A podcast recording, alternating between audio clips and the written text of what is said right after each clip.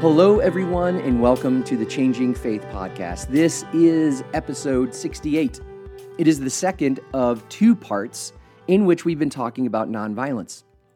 As I shared on the last episode uh, a couple of weeks ago, I had a conversation with a friend about nonviolence, and it got my wheels turning um, about this idea, this practice, this philosophy that I've been learning about, uh, speaking about, and writing about since 2005, 2006, somewhere in there. And I realized I never spent time discussing it with all of you on the podcast. So, on part one, last week, we began by asking two questions. The first question is What is nonviolence? And we began there because, as we observed, there is no word in the English language for nonviolence. Now, today we'll talk about how there actually is a, a, word in Sanskrit for it, but all we have in the English is the word violence and we place a negative prefix before it. So it says it's not that, but it does not describe or get at what nonviolence is, which may be one reason why we have such a difficult time imagining it. Because all we're doing is saying, well, it's not that. And when you start by saying, it's not that, or I am not that, you immediately lack creativity. And so this is what we did. We started with, well, what is nonviolence? And then the second question was, does the Christian tradition have anything to say about nonviolence? And that's where we spent the majority of our time together discovering yes, the Christian tradition not only has a lot to say about nonviolence, but it was the dominant teaching among Christians for the first 300 years after Jesus. And so today, we're going to ask two more questions about nonviolence as a way of continuing our conversation together. The first question is related to what I shared at the beginning of the, uh, of the last episode, and that is this how often the conversation of nonviolence um, elicits strong and I would say negative, maybe dismissive responses from people. And so, our first question today will, will probe that. It, we will ask why does this subject elicit overwhelmingly negative, dismissive, and strong reactions and responses? And the final question, or the second question for today, the final question of the two episodes is well, what does this matter anyway? In other words, who cares? Like, what place does this conversation have in our everyday lives here in 2020, the year that has been? We'll say it that way. So, with that said, first question why does the subject of nonviolence elicit such strong reactions? Why does it elicit negative, dismissive reactions?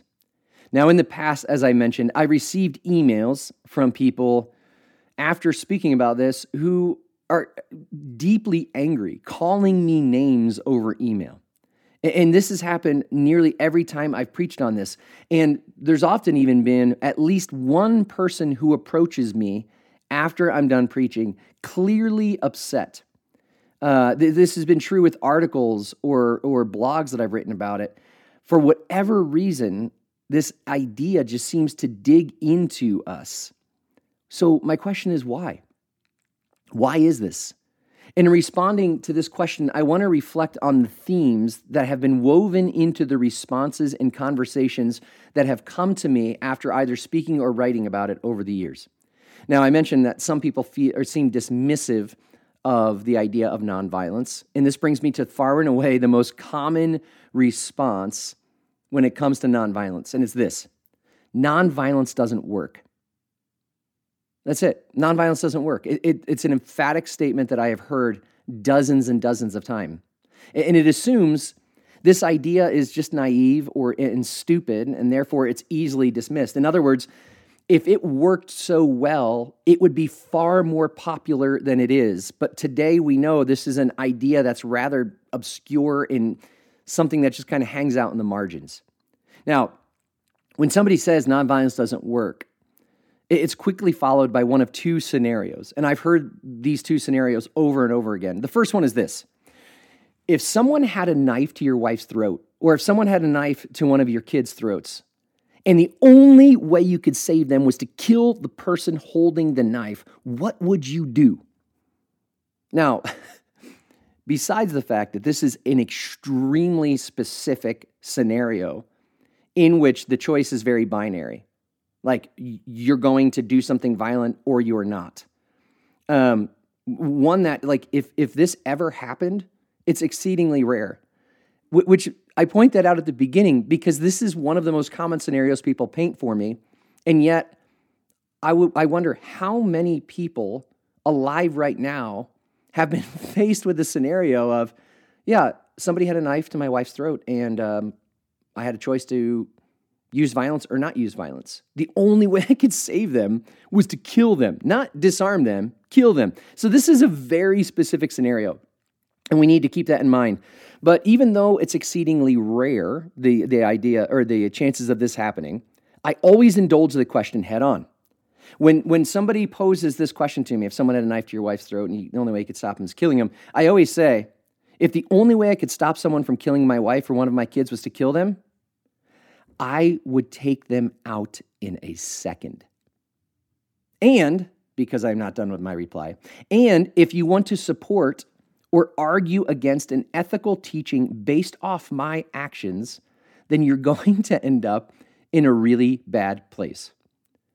Because what you're saying is, I know you are right now advocating nonviolence, but if you don't practice nonviolence in every situation, it therefore voids the, the support, it therefore voids the power of this teaching. And so I always say, well, if you're going to measure the power of a teaching or the truth of an ethical argument based off the way I live my life, you're going to be disappointed. And you've actually put me in a very unhealthy place in your own head. See, the only thing this argument really does show is that I, in a very detailed and specific hypothetical scenario that's exceedingly rare, that I would go against my professed beliefs to save my family. That's all that argument does. It does not make the teachings of nonviolence void, it does not make the teachings of nonviolence not true. And it does not prove that nonviolence does not work. I'm responding to the scenario because the question is I either let my wife die or I make sure this other guy dies. Somebody has to die. That's what I'm responding to, not to the reality of the power of the beauty of nonviolence. So, the other scenario that's often brought up to me after, hey, it doesn't work, is well, what about Hitler? Okay, let's talk about Hitler. Are we talking about Hitler in 1933 or are we talking about Hitler in 1944? Because there is a difference. Hitler in 1933 had spent years at that point kind of stoking the fires of what's now called the Jewish question, basically saying the Jews are the problem here. Hitler in 1944, this is in the throes of World War II, when at this point now they have concentration camps and they're carrying out this mass horrific genocide called the Holocaust against the Jewish people. So there's a difference between Hitler in 1933 and Hitler in 1944. And keep in mind, there were some and unfortunately, it would be inaccurate to say many, but there were some, specifically from the church, who opposed the Nazi vision and philosophy, and they rejected the Jewish question from the beginning. However, what we know from history is that the, the, the masses of Christians actually went along with the Nazi vision of the Aryan paragraph, which basically excluded uh, Jewish people from any kind of life in society and in religion. And the, the church, on the whole, supported the Jewish question. And so, again, when we talk about Hitler in 1933, let's not forget there were years in which the, the religious leadership, the Christian leadership, could have opposed him uh, in the late 20s into the 30s by 1933. But in those who did, they formed what's called, history calls it the confessing church. And the confessing church in Germany stood in opposition to the German evangelical church, which was basically the consolidation of churches by the Nazis. Some call it the Nazification of the German evangelical church. Now, as much as the confessing church spoke out and spoke up, the majority of Christians refused to join them. Now, consider this. We can immediately say, oh, those are all bad people. But I want to ask some piercing questions here. How many people in the German evangelical church said things like, well, I, you know, I just, I'm not going to get political here. when it came to the Jewish question in the Aryan paragraph. I'm just not going to get political here because this was something formed by political minds. Now, keep in mind, the Holocaust had not begun. Keep in mind that World War II had not begun. Hitler's main message was how World War I had decimated Germany and how the uh, treaty at Versailles was, was a get, kind of structured against the German people and how they needed to recapture the beauty and the strength of Germany. And he had a scapegoat, and the scapegoat was the Jewish people. How many Christians went along with that by saying something like, Well, I just don't want to get political? You see, it's not like all of these Christians were foaming at the mouth anti Jewish in their sentiment. But what they did is they sat back. They refused to use the power that they had and allowed this thing to gain a full head of steam. But this is not true of all Christians. Some did speak up and speak out, even though most Christians refused to join them and instead enjoyed the luxury of sleeping in their own comfort. But even though there was a small number of Christians speaking up and out, they continued to do it. One woman's name was Marga Meusel. She advocated not just for people of Jewish descent in the churches, she actually argued for all Jewish people to be included in the life of the, uh, of the German culture. Now, the other uh, more well known man, or a well known person, was a man named Dietrich Bonhoeffer. He went to the Ecumenical World Alliance gathering. And there he spoke openly against the Jewish question and how the church, he spoke against about how the church reserved membership only for members of the Aryan race and how they excluded non Aryans, especially Jews. And at that gathering, Bonhoeffer led the council to condemn the Nazi actions against the Jews. And Bonhoeffer, by the way, this is in 19, I think it's 33 or 34, he brought the resolution of condemnation. And the leaders of the German evangelical church, this is the one that was slowly taken over by the Nazis, they got angry with him and they demanded he withdraw from ecumenical activities. All of this happened, Marga Meusel and Bonhoeffer, before 1935. So keep in mind, it's not like these people were hiding out in secret.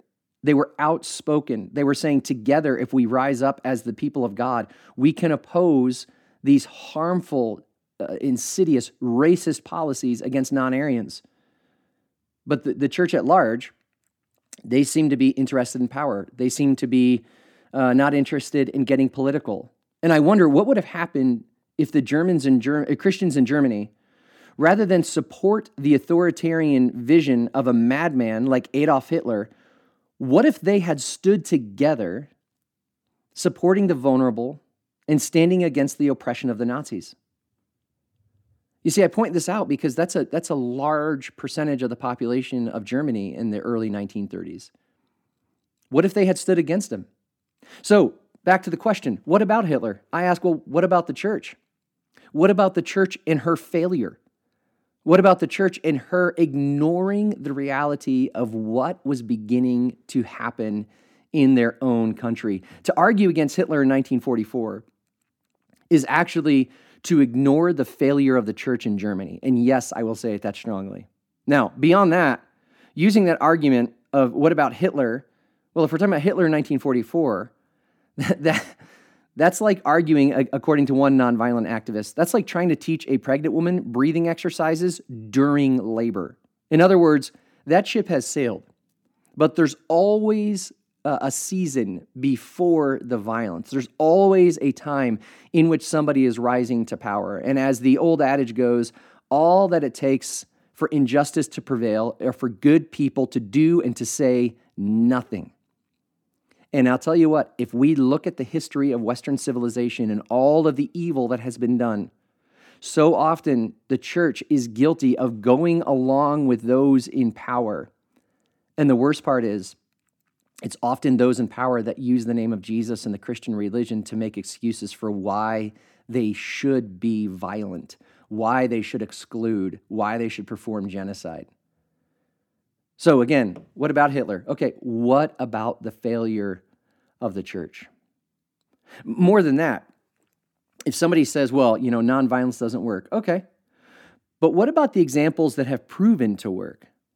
Like, what do we do about Gandhi? Gandhi stood against the British Empire that had colonized his country, that abused its land, and, and stole their resources. And he actually is the one who created the Sanskrit word for nonviolence. He calls it satyagraha. Satyagraha, which means truth force. That's his word for nonviolence, truth force. And it's what he employed at the social level, and it led to forcing an end to the British domination in India. If you've ever seen pictures of Gandhi, the guy's always wearing what looks like a bed sheet, and his ribs are always protruding. He's always got a little smile on his mouth, like kind of like the Buddha does. If you've ever seen pictures of the Buddha, uh, that and there's this sense in which you wonder how how can this guy oppose the military of an entire empire? And he would say, Truth Force. And it was his nonviolence that brought an end to British domination. It was his nonviolence actually that greatly influenced uh, Dr. Martin Luther King Jr. He studied Gandhi and he adopted his phrase truth force, but for him, it became the phrase soul force. And he talked about how nonviolence was actually love and uh, love in action. And as a leader in the civil rights movement, he led nonviolently and he moved the needle toward greater justice and equality in his day. Now, recognizing we still have a long way to go to see the full vision of Dr. King realized, but for him, he, he led nonviolently. Uh, as recent as the late 1980s, when all of the Eastern Bloc countries, when, when the communist regimes there were being deposed, uh, one of those regimes was in Czechoslovakia. And the communist government in Czechoslovakia was deposed nonviolently. It was called the Velvet Revolution, and it was in the late 1980s. The Velvet Revolution was a bloodless, nonviolent re- revolution that led to the overthrow of the oppressive communist government there. Now, remember, we said last week nonviolence is, is practice, it's the subversive practice where you shift the power balance. It's the subversive practice where you expose the evil. It's not doing nothing, it's actually doing something without using violent means. So, hear those words. It was a nonviolent revolution that led to the overthrow of the oppressive and communist government in Czechoslovakia. They did this without firing a shot. Now, by the way, there are many more examples from history so, so uh, of nonviolence working. So, to make the blanket statement, well, it doesn't work, that's actually not true. You can buy a wonderful book. It's called Nonviolence by Mark Kurlansky. And he has example after example after example of times in history where nonviolence is proven to work. When we say it doesn't work, all that reflects is that we're not students of history.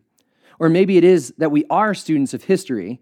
It's just that the history books that we've been given, particularly here in the United States, those history books don't recount these stories.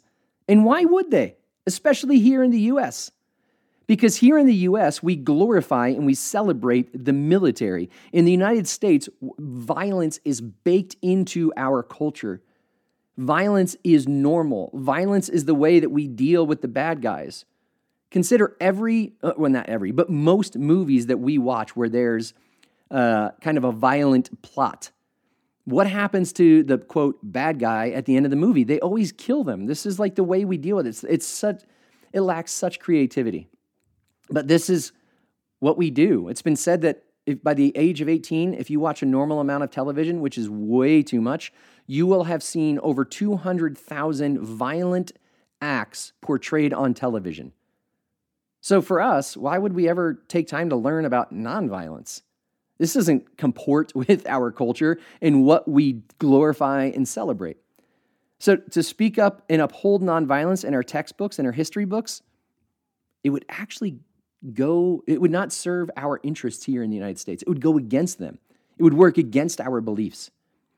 And this commitment to and celebration of violence, this commitment to and celebration of the military, speaks toward another reason that we have such strong responses. And I say that because so much of our faith, so much of our Christian tradition is wrapped and cloaked in the flag of the United States it is not found in an embrace of the cross. Now, here's what I mean by that. I just mentioned Mark Kurlansky in his wonderful book titled Nonviolence, and he says this quote, One of history's greatest lessons is that once the state embraces a religion, the nature of that religion changes radically. It loses its nonviolent component and becomes a force for war rather than peace. End quote. Let me say that again. One of history's greatest lessons is that once the state embraces a religion, the nature of that religion changes radically. It loses its nonviolent component and becomes a force for war rather than peace. Now, keep in mind, as we said at the top of this episode, and as we said last week, for the first 300 years of Christianity, the first 300 years of that tradition, nonviolence was embraced nonviolence was actually common. As a matter of fact, Ron Sider argues that there is no text in the first 300 years of Christianity that we can find that supports any kind of violence and or military engagement. Obviously something has changed. And the thing that has changed, there are two records actually that talk about this, is that in the early is the early 4th century battle of the Milvian Bridge. Now, this battle was a showdown between Constantine and Maxentius for control of the Roman Empire. Maxentius was uh, not uncommon in his day. He was known to believe in the dark arts and magic and spells. And uh, because of this, it was credited that he was a very strong military man. And this battle at Milvian Bridge was whoever won it, they're basically the one who's in charge of the entire empire. And so Constantine was convinced he needed a power be, uh, beyond him if he was to be victorious against Maxentius. And, and Constantine did worship a god, but you know Maxentius had these dark arts and spells and everything else. And so while Constantine worshipped the god Sol Invictus, he claimed um, upon saying he needed more power that he had a vision of a cross in the sky and he saw the words next to the cross In this sign, conquer. In this sign, conquer. So he put the symbol of the cross on the shields of his soldiers, and as it's told, he ended up winning the battle of the Milvian Bridge and took control of the empire. Now, this is what's really interesting. Christianity at that point was still a subversive, marginalized, oppressed, and persecuted group of people. Um, and it did not immediately become the dominant religion of the empire, but Constantine did insist the victory that he had at the Battle of Milvian Bridge was because of the Christian God. And so this was the beginning of tolerance toward Christians. And by the way, this battle was the beginning of and the first time the cross was ever used as the central symbol of Christianity. So when people talk about like uh, the cross as a symbol of Christianity? Well, that was introduced in, in a battle by Constantine. The, the dominant symbols of Christianity up until that point were that of an anchor and a fish, because really it came from the shores of the Sea of Galilee with a bunch of fishermen. But now, the central symbol of Christianity was introduced by a Roman Empire, R- Roman emperor named Constantine, and it began with the Roman military.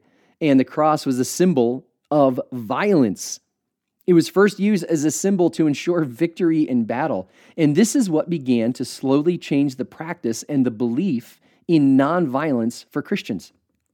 In a somewhat short time, Christianity went from being tolerated in the empire to the central religion of the Roman Empire.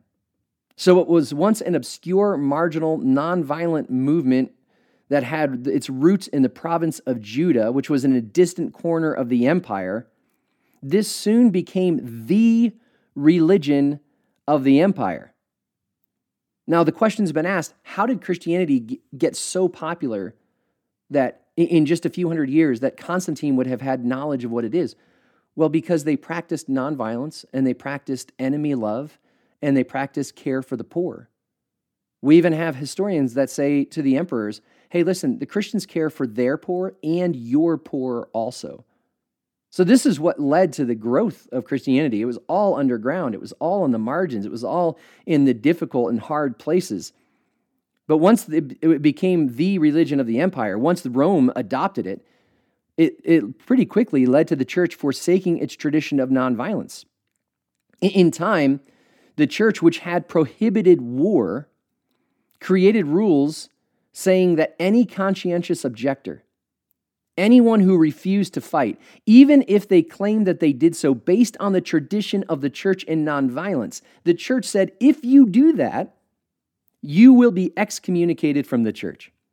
So think about this. The church went from nonviolent for 300 years, and within 100 years, they began saying, if you refuse to fight for the Roman military, we will excommunicate you. This is how quickly it changed. Now, this threat of excommunication did not stop everyone. Many Christians still refused military service. And, and this argument over nonviolence actually led to rifts and division in the church. So keep in mind the question we're asking here why does this elicit such strong and negative responses? This is not new, it's thousands of years old. And when Rome took over the church and adopted it as their main religion, this conversation around nonviolence, 1400 years, 1700 years ago, um, was leading to rifts and division in the church. Now, as you know, the empire won and impressed on people its vision, and its vision of every empire included violence which means Christianity lost its nonviolent teachings that were foundational to it. More than that, as a religion, Christianity became and still is in many places an apologist for war.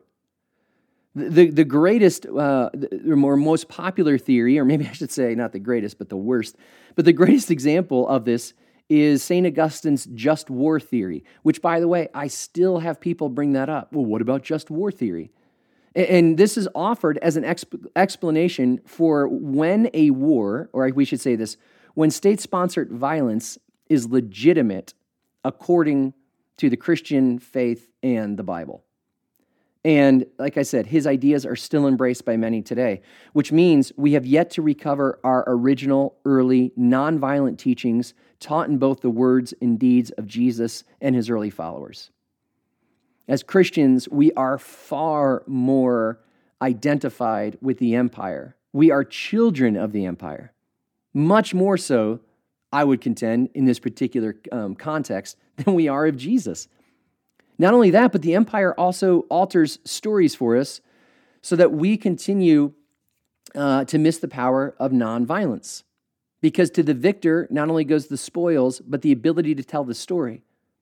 And so the empire has told and retold stories and basically blotted out any clear teachings of nonviolence as a way of keeping us in the place of only imagining violent responses. And one example of this is St. Martin. Now, I mentioned St. Martin last week. His full name, as he's known, is St. Martin of Tours. And I said that we would revisit his story this week. Now, Martin, because of his commitment to Jesus, which included, for the early Christians, nonviolence, became a conscientious objector and was branded a coward by the Roman military. Now, Martin was a part of the Roman military after Rome had adopted the Christianity as its main religion, but he became aware of the nonviolent teachings. And so he a part of his story was that as a soldier, he saw a beggar on the side of the road who was freezing, and so he cut his military robe in half with his sword, and he gave one half to the beggar on the side of the road. Now, what's interesting is that today, what we remember is him caring for the beggar, and we should. But what we don't talk about so much is his story of conscientious objection, his story of refusing to fight.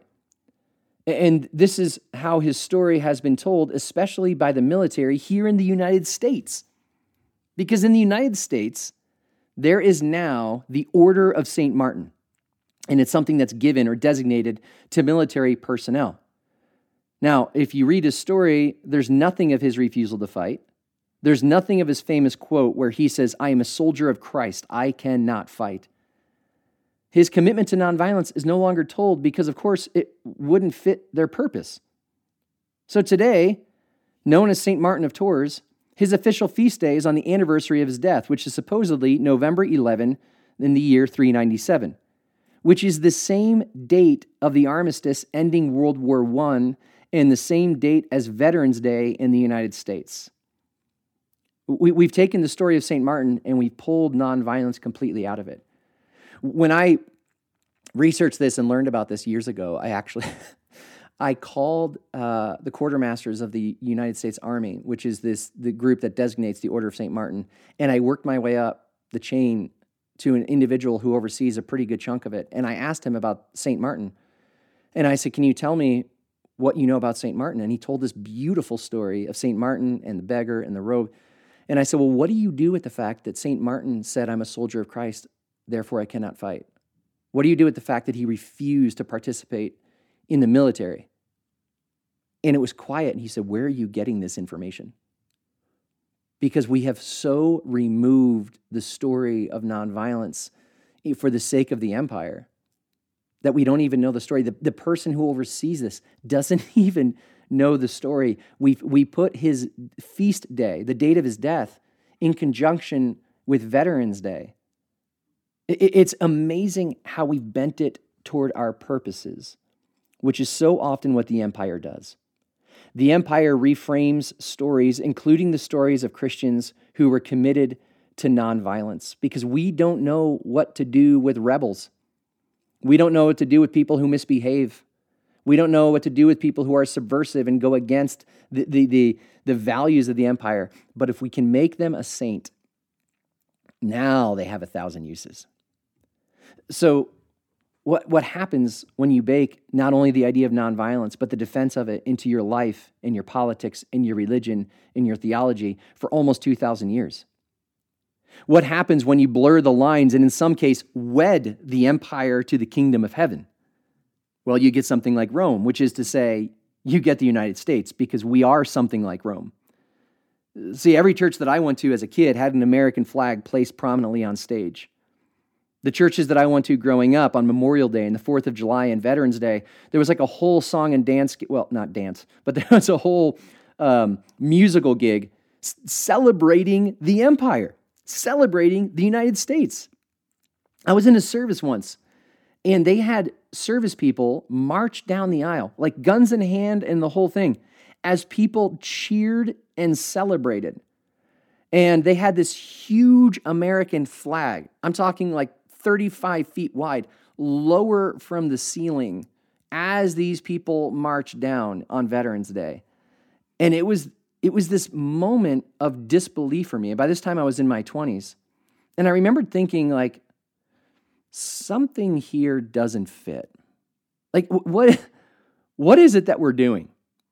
Now, it's one thing to respect people in the military, it's one thing to honor people in the military, but to bring the military and the flag front and center into a worship service? I mean, it doesn't take much to begin asking the question who exactly are we worshiping here? Who exactly are we celebrating? Because I, it's really hard for me to imagine a peasant rabbi who had clear nonviolent teachings standing and applauding this thing. Is that who we're worshiping? Is that who we're celebrating? Or are we celebrating an empire who controls and legislates their vision of peace through violence? And that particular question is one that we need to ask. And I, I recognize this question upsets many people which just may be what lies beneath much of the anger and strong responses with this idea of nonviolence, because ultimately, this is a conversation about religion and politics. And of course, religion and politics never upset anybody, right?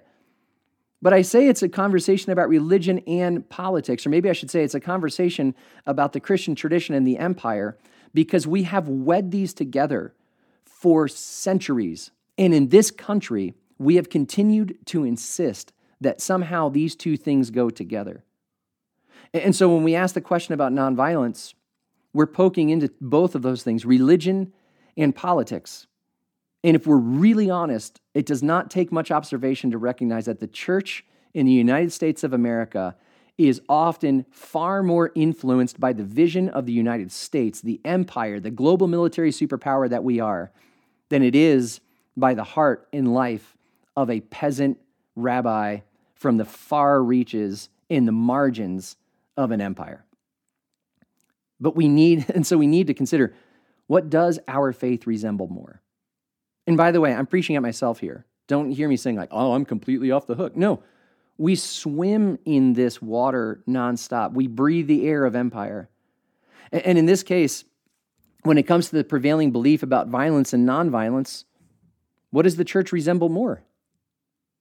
The values of the global military superpower that we call the United States, or do our values look more like those of Jesus and his followers in the early church for the first 300 years? Now, I mean, most of us will recognize who we look more like. But we defend the use of violence, still insisting at times it is necessary, which points toward the belief that we think violence can actually bring peace.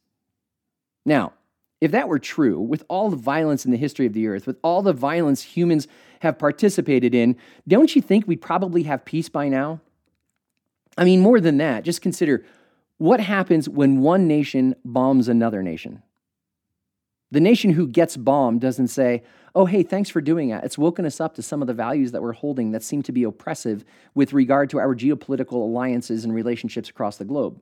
No, when one nation bombs another, there is retaliation, there is revenge. And this has been the case as long as there have been nations. You see, we believe if we can just get rid of the bad guys, we will have peace. The problem is, those who we believe to be the bad guys believe us to be the bad guys. And so when you bomb, shoot, kill the bad guys, the bad guys have brothers and fathers and sisters and mothers and friends who say, Look what the bad guys did to our brothers and our sisters. And it just escalates and escalates and escalates. This is, as Walter Wink says, this is the myth of redemptive violence. I mean, even a simple observation shows violence brings retaliation, and with each successive retaliation, there is an escalation in violence, not a reduction of it.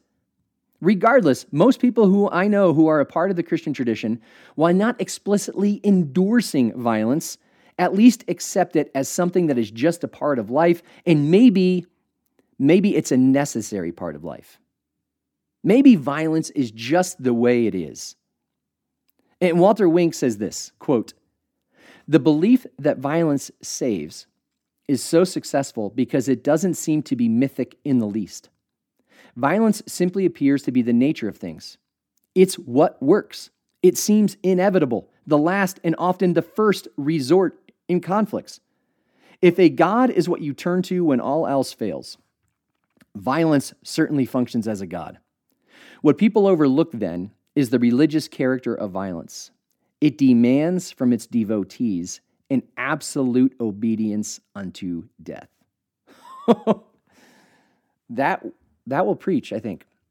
You see, so often we accept violence, the stories told by the empire, and perhaps most importantly, we accept how those things benefit us. And as we consider why people have such strong reactions, it may be due to the fact that nonviolence may require something of us. It might require something of me and might require something of you.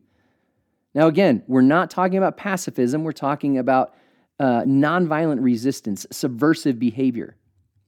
Now, remember, when we speak about the Bible and the Christian tradition, when we think about this idea of it costing us something, most of us listening, at least those of you listening to this podcast, I'm going to assume almost all of you, uh, we do so as citizens of the United States. Or we do so as citizens. I know there's some in Australia that listen, and I don't know, UK. we, we do so as citizens of the empire, I'll say it that way. Which means when we read the Bible, we're reading the Bible as the Romans. We are reading the Bible as the superpower that occupied Judea and oppressed the Jews, Jewish people, including Jesus. When we come to the Bible, we read it as the Egyptians, as the Assyrians, as the Babylonians, as the Persians.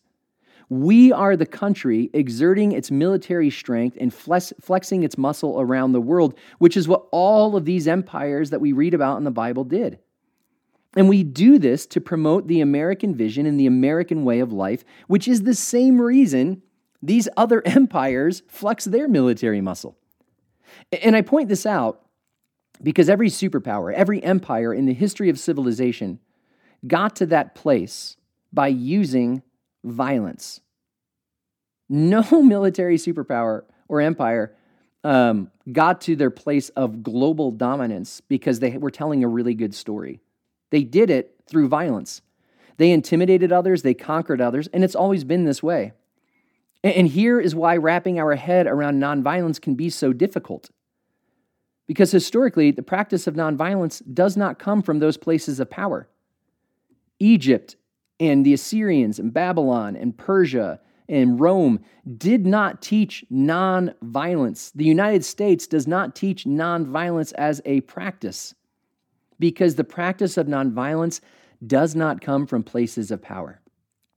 Because people and nations and places of power, they've gotten there by force. What the history of nonviolence teaches us is that every great nonviolent action, every movement propelled forward by nonviolence, did not start in places of power. Rather, it came from the margins, it came from the bottom. Nonviolence was and is a tool for the powerless. I mean, keep in mind, the early Christians and Jesus himself were not in places of power in the Roman Empire. They were persecuted, they were abused, and they were the victims of state sponsored violence. And when there is not access to power or access to weapons, when you have the boot of oppression on your necks, this is what historically gives birth to nonviolence. And we have seen this over and over again. Now, I point this out because it's hard to imagine nonviolence from where most of us are. We stand at the top, we are privileged. And we just keep using what got us here, almost without thinking, which is violence. And while we may not be participants in violence, we certainly, I certainly, am more than willing to receive the benefits of violence, which is what got us here. Revenge, self defense, retaliation, they're very normal for us. And in many cases, we, we rationalize why those things might be necessary. It seems the narrative of an earthly militarized empire has captured the Christian imagination in the United States. We enjoy the benefits of an empire in a way that's far different than the early Christians who were constantly persecuted. Like the Roman citizens, we have way too much to lose to go quietly. Maybe this is really what's at the bottom. Maybe that's why nonviolence is so threatening. Because something in us knows that it asks us to be willing to give up give up everything or at least give up a lot. Maybe it asks us to be willing to give up our wealth, our power, our possessions, our influence, all the things that lend us a sense of self worth and security and certainty. It asks us to be weak. Maybe that's why we have such strong reactions toward the idea of nonviolence. We're scared of losing what we've worked so hard to get. Perhaps this is why there's often a dismissal, an assumption of naivete by so many. And maybe the strong responses come because we don't want to come to grips with the violence we participate in and benefit from and support. Now, of course, we could talk about this for a much longer time, but I want to move to the final question, the second question today. Who cares? like, what does it matter anyway? Why talk about nonviolence at all? And in response to that, I want to uh, conclude these two parts by just observing the world we live in in this present moment. It seems there's an ongoing argument right now, uh, lots of yelling, anger, and we've seen some violence, uh, both from the right and the left. Thankfully, not as much that has as has been predicted or has been feared. Um, and as we see the rhetoric get more extreme, keep in mind violence is waiting in the wings. One, of the theories of communication is that as rhetoric gets like gets more and more and more vitriolic, more and more hate filled, more and more anger, it has a limit. And once you reach that limit, physical violence is waiting in the wings. So, as we consider how or why this talk about nonviolence matters, here's some concluding thoughts. Our understanding of strength and weakness is defined by our culture. Our understanding of strength and weakness is defined by the empire. And as we have seen, in our world and in our country, might makes right. The one who's often justified at the end of a debate or an argument or a battle is the one who's able to silence their opponent, often by any means necessary. It's common today to see people slandering others with whom they disagree. And they and we often never give it a second thought. We make those who think differently than us out to be idiots and tell ourselves that we are right and go to our little group that already agrees with us to have them tell us that we are right. Hostile rhetoric is, is considered strong, it's, it's widely accepted, and it's implemented and supported by those who self identify as Christians. And by the way, I'm going to keep saying this over and over this is happening on all sides. This hostile, hate filled rhetoric. Those who have the quote, courage to take action, dash another to pieces, or to stand up for themselves, they are thought to be strong. And in all of this, I, I see this all the time, we insist on dragging Jesus into it. So many times I hear people reference the time when Jesus drove money changers out of the temple with whips. And, and, like we imagine that Jesus powered up and opened up a can of whoop ass. And we fancy him to be like us, you know, like strong. But I'm not sure this is the best picture of Jesus, and I'm not sure that that moment in the temple is the best example. I actually think, according to our standards of measurement in this country, when it comes to conflict, we would think that Jesus was weak. And why people want to talk about him in the temple, it might be helpful to remember what happened right before he turned over those tables in the temple. Jesus rode into Jerusalem that day on a donkey. Now, a donkey was an animal of peace, which was in contrast to a horse that was an animal of war. Kings rode horses, generals rode horses, war heroes rode horses. Jesus rode a donkey.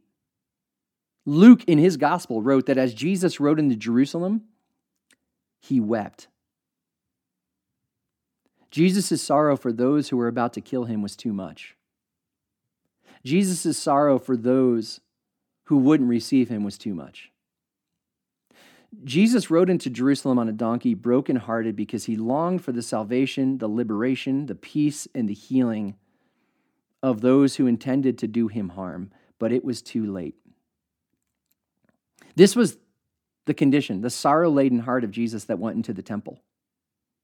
Was he angry? Yes, he w- of course he was. But his anger clearly came out of a broken heart.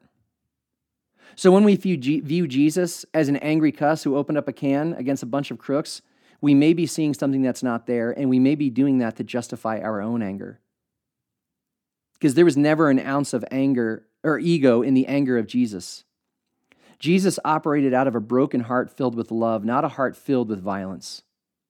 And what we often mistake as strength in our world is nothing more than weakness. That was never in the heart of Jesus, and it's never in the heart of God.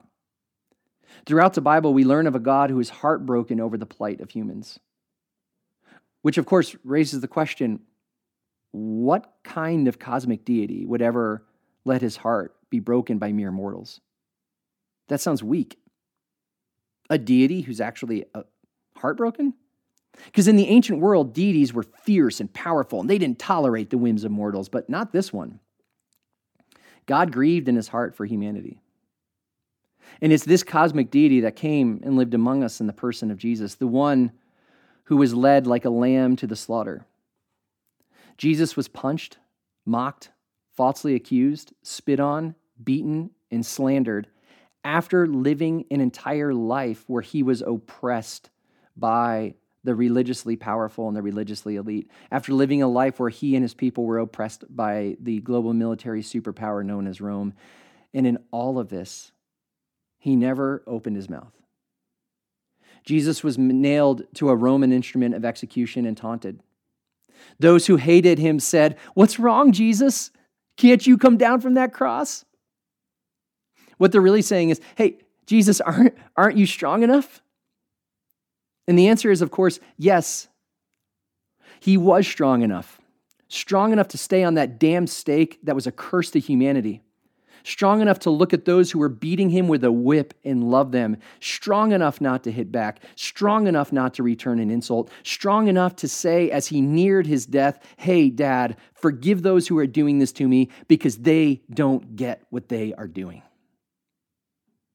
If Jesus had called an army of angels, as it's been said, and crushed the Romans and defeated those who were corrupt and oppressive, he would have simply played the same tired game humanity has played since the dawn of time that says violence and power and might. That's what wins because that is what is strong. It's not strong.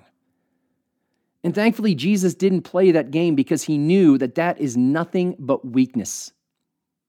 It is cowardice cloaked in violence. Jesus took an instrument of violence and power, the cross, and he suffered on it in total nakedness, in weakness, and in doing so, put on display for any who will gaze long enough to see it. This is what true strength is. This is why Paul said on the cross that Jesus disarmed the powers and authorities and made a public spectacle of them, triumphing over them by the cross. People in Rome, by the way, they would have laughed at that sentence. They would have thought Paul was out of his mind to think that any victim of crucifixion triumphed. They didn't triumph Paul, they died. And in the mind of the Romans, the cross showed the power of the Roman Empire. It was a symbol of their political and military strength. Yet Jesus bled and died on a cross, and in doing so, he triumphed. This is the real victory. And here's why I say that. If the cross was the greatest weapon of Rome and Jesus defeated it, then what power do they have left? If you unleash the full power of your violence on somebody and somehow they get up and say to you, Is that all you got? What are you going to do then? You are rendered powerless. You, you see, what looked like weakness for those who are abusing Jesus, well, that's really actually strength. And this is the upside down, upside down nature of true power in the kingdom of heaven. You see, what I'm learning and failing at is that it takes real strength to swallow your ego and not return an insult. It, it takes deep, deep strength to bless those who persecute you. It takes tremendous power to love your enemies and pray for them. It takes supernatural might to forgive those who have wounded you. And in the context of the kingdom of heaven, what is weak is actually strong. So, what does all this matter? What does this whole two part thing about nonviolence matter? Well, because we need this kind of thinking right now in our world today.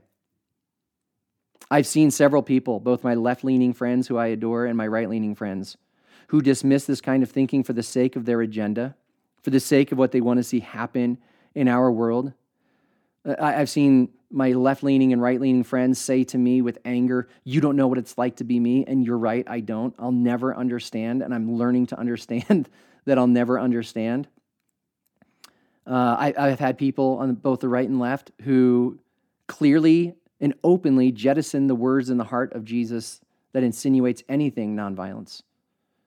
I've heard people on the right and left acknowledge they will never forgive, that they are willing to get ugly, who've dismissed teaching about turning the other cheek, who admit to refusing to pray for their enemies. I mean, we have lost the plot. Now, keep in mind, Nonviolence is not letting people off the hook. We need to name the evil when we see it, but we are not to imitate it, lest we become like them. This is about bringing the evil and the deeds of others in all of our unfiltered rage before God. Look at the Psalms when they say things like smash their teeth. Journal about it, scream it out, be brutal in your honesty, but then leave it there. Don't bring it out for everybody to see on social media. Bring it before the divine mystery and allow your desire for vengeance to be exhausted so that eventually it runs out of steam and dies. And when this happens, the miracle of love actually has the power to be born within us. Now, there are many, I understand, who resist this, who don't want to do this, but it's the kind of living that ultimately serves to liberate us from violence and ultimately liberates us from the power others have over us. Imagine if someone comes at you with anger and violence and you respond with genuine love. I mean, what are they going to do? I mean, initially they'll probably escalate because they just might see that they can no longer control you. They've lost power over you. Maybe this is why Jesus said to pray and bless and love our enemies. It's not just for their sake, but it's for our sake. Because in this, we will find that we are liberated. When this happens, we can become those through whom healing, wholeness, and restoration occurs. Years ago, I was sitting with my therapist, sharing about someone who had caused me deep, deep pain over the course of my life up to that point. And he said, I'm going to encourage you every single day to pray for God's peace and grace to rest on this person. And I was like, I'm going to ask you never to say that again. I was like, Are you crazy? Do you not know, you know, what this person has done? And I, I said, Hang on a second. Like, I want to know what I can say to this person to tell them how deeply they wounded me. And he said, When you've truly forgiven this person, you won't need to say anything. Oh. So I did. Um, I would pray things like, Hey, God, that's how I start my prayers. Hey, God, what's, what's up? Um, hey, I don't really mean this, but I pray for your shalom, your peace, your wholeness, your healing to rest over and on this person today. Um, and again, in case you didn't hear the first part, don't really mean it, but just thought I'd say it. And I went on like this for some time, but day after day after day, I prayed shalom, peace, wholeness, healing, rest on this person. And I'll never forget the day where I prayed it and I didn't start by saying, I don't mean this, and I didn't finish by saying I didn't mean it. I actually prayed it, and something in me meant it. Something in me, I was like, I think I actually meant that. And there was this almost this physical feeling in my chest of something breaking open. And it was like this liberation I had where I realized this person no longer holds power over me. I am liberated. And he was right. In that moment of liberation, in that moment of forgiveness, which took, by the way, months and months and months to get to, and then months and months and months after that to really live into it. But in that moment, there was a sense of, oh my gosh, he's right. I don't have to say anything to that person anymore. This is something, by the way, I'm still learning because there's other people who hurt me, there's other people who let me down. But this kind of living. This is something deeply needed today. A willingness to live like this, to love like this, to be seen as weak when you're actually strong, to have the courage and conviction to embrace nonviolence, not only in our actions, but in our speech. It's needed today because it's exceedingly rare to find people who are committed to this. So we should not be surprised when we see the ugliness and the division and the hate. Because when there's a group of people whose imaginations are embedded in the values of the empire, violence in speech and action will be found among them. And so may you, my brothers and my sisters, may you, my siblings, be those who show the strength found in weakness. May you be those who put love on display because love is the engine of nonviolence. And may you do this so that you may discover the liberation found in this kind of life and in discovering this liberation, become those who serve to liberate others. And with that, we come to the end of part two in our discussion of nonviolence. We will be back next week with my friend Scott the Painter, also known as Scott Erickson, to talk about his latest book titled Honest Advent. I'm telling you, order it now. You will not be disappointed. It's a 25 day guide through Advent. And Scott will be on next week to share with us about his creation of that work. But until then, my friends, as always, much love and peace be with you.